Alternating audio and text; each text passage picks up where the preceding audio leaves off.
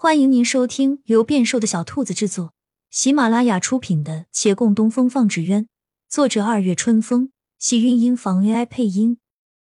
欢迎订阅，期待你的点评。第二百三十一集，杨连奇眼中并未有半分迟疑，他抬袖轻咳了两声，淡淡道：“你们守二十年不肯放弃的东西。”我也同样，今日纵然命丧于此，也在所不惜。骆长青在他身后叹了口气：“你若是觉得再连累我们，就白费了我今日来此的心思。”骆长青只好点头，道了声多谢，其他的话语也无需多言。在这混乱人群中，有人奔跑而来，还没走近，已听到方才的言语。沈芊芊顿住脚，自远处静静看杨连奇的脸，人头攒动，那神色看得并不清楚。他原地站了会儿，慢慢转身，迎着扑面而来的阳光，释然一笑。搬出雅香阁好些日子，是时候回去了。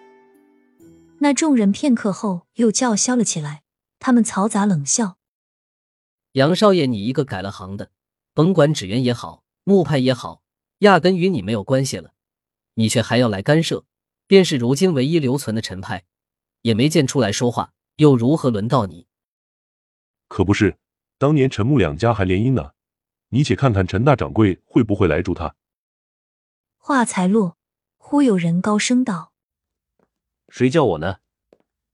数人回头一看，正见陈生红负手走来，他一往长青斋门前一站，说的没错。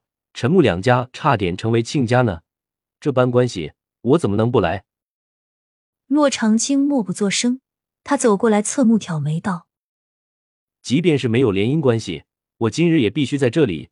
四派当年齐头并进，如今必当也站在一起。”此言在理。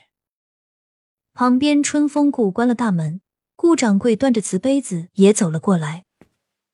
赵大娘正好在此看热闹。他挤到顾掌柜身边，拉他的袖子，小声道：“关你什么事？你瞎起什么哄呢？”顾掌柜笑了笑，不跟他解释，只站在陈生红身边，目光凛然看那一众人。众人没空注意他，他们见到陈生红到来，多少有些惊愕。彼时，他与杨连奇、顾掌柜三人站在长青斋大门前，月兰和孟寻护着骆长青，微微退后。而李大人负手在侧。论人数，自是闹事者甚多；拼能力，不知有功夫的月兰、孟寻二人与一众衙役联手，是否能和这些人斗个你死我活？但双方并没有动手，也不堪再讲什么道理，只是都隐有悲切。这方众人道：他们多年辛劳无人补偿；哪边守护诸人又道四派不可或缺。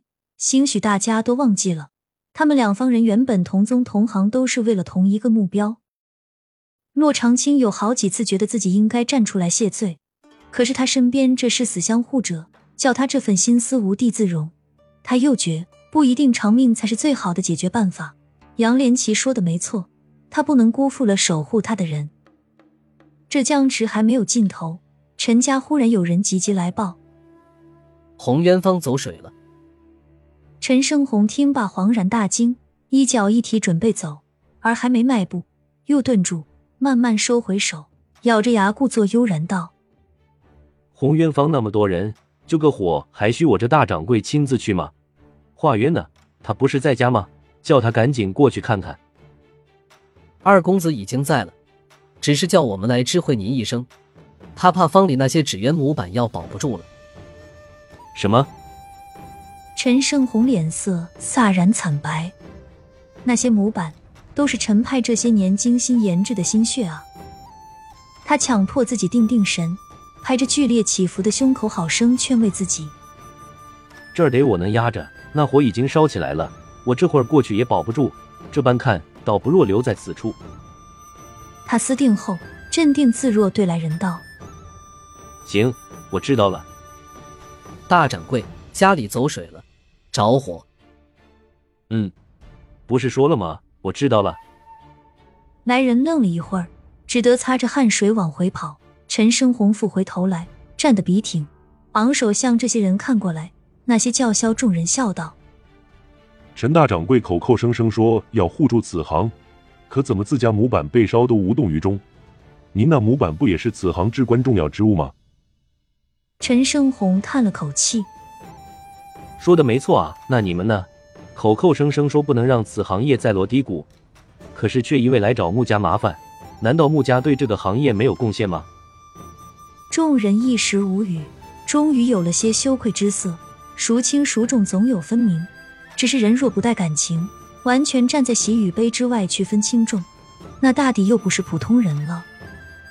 而世上大多数人都是普通人，可谁说普通人的坚持不值得珍视呢？亲亲小耳朵们，本集精彩内容就到这里了，下集更精彩。记得关注、点赞、收藏三连哦，爱你！